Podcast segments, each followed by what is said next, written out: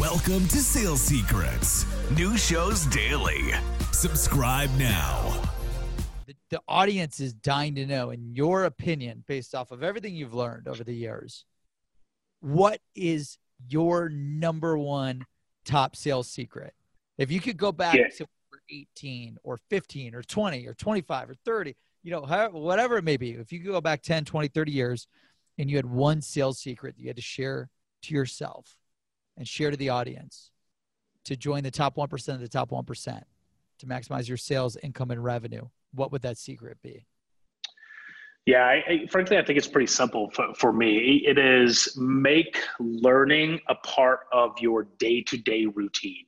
Um, and a big part of that learning is practice, right? So I, I encourage teams, whether they're using our software or not, I, I encourage sales teams, sales managers to um, integrated within their team meetings or integrated within their one-to-ones that they have with their reps do role plays every single week to practice what you need to do to, to make those skills better that you have. So whether you take 10 minutes and bring two reps up and, and have them practice an objection or have them practice a competitive situation or uh, a pricing situation whatever it may be the, the more we you can make everyday practice a, a part of that routine, the better you're going to be. I, I, use often a, a sports analogy, and I'm a big sports guy. I love the NFL, I love Major League Baseball, all that.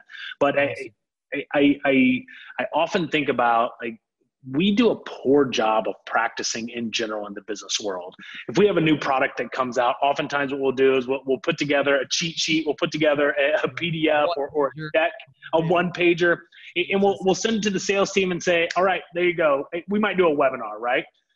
But we forget this practice part where if you look at all other professions again sports or you can even look at musicians you can look at artists right uh, other professionals spend most of their time practicing and practice is a part of their everyday think about the nfl they practice five days a week have I one off day Blog about Tom Brady. The dude is practicing plays, practicing routines Yeah. every single hour. Yeah, and it's funny you say Tom Brady. I, I, I have a, a talk that, that I've been doing uh, at conferences for, for the past couple of months, and I use Tom Brady. Uh, I, I compared Tom Brady to Johnny Manziel, and, and how the, the practice piece, that that dedication, that focus that Tom Brady has to constantly improve his skill, even as arguably the greatest quarterback of all time, that constant practice that, that he is putting in because he is constantly looking to get better. And, and if you think about the sports world, if if Belichick would, would hand Brady uh, or, or the offense a new team, a new play, and say, "All right, we're going to run this today at the beginning of, of the game at kickoff," everybody would scoff at that and be like, "That's ridiculous. You, you wouldn't do that. You, you would practice it for at least a week beforehand before you try to do it in, in a game situation."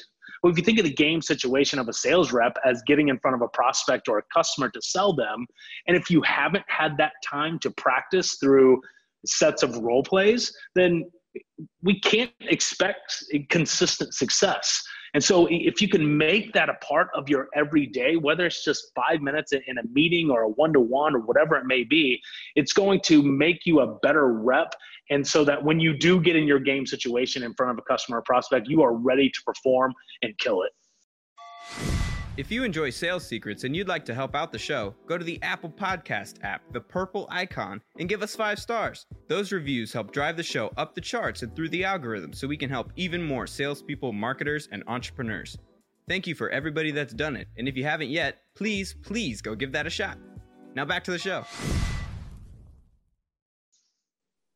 Wow, yeah, that's amazing, and it's it's funny you say that because like uh, I preach the teaching and the learning as and the education and the role playing and the training, like is is definitely one of those top things that you have to do. Every Yeah.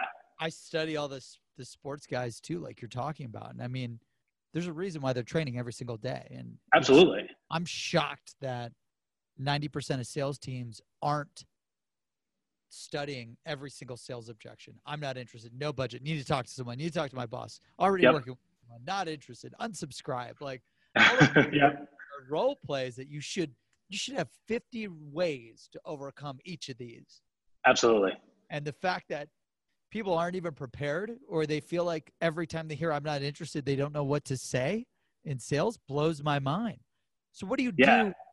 Like, let's just say you, you work for a company you're you- that is part of the majority that is not prepared for this stuff, that is not role playing, because role playing and training and pitching and practicing is looked down upon.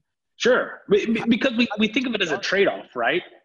The reason I, I think so many sales managers or, or leaders look look down upon it, like like you're saying, is they they see training as a trade off to time selling, as opposed to a multiplier of time selling. If if I can make myself better, if again, we, we don't have to we- have to get rid of this idea that sales training is a full eight hour day in a room that we, we're sitting and someone's doing a power uh, Right. telling us about a new sales skills with a, a powerpoint right that is terrible and we shouldn't do that right but enablement and training is much different than that now and having the right tools in place to do that so that i, I can spend five minutes learning something new and, and practicing it then I, i'm not taking time off the floor and i'm becoming more productive and better along the way so, so that it's not a trade-off anymore. It, it is a multiplier We are hiring here at Seamless.ai. That is right.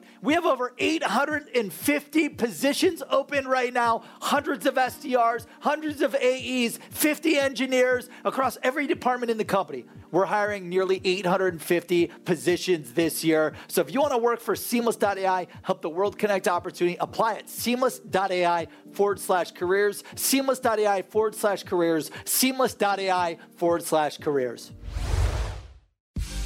Thanks for joining Sales Secrets. New shows daily. Subscribe now.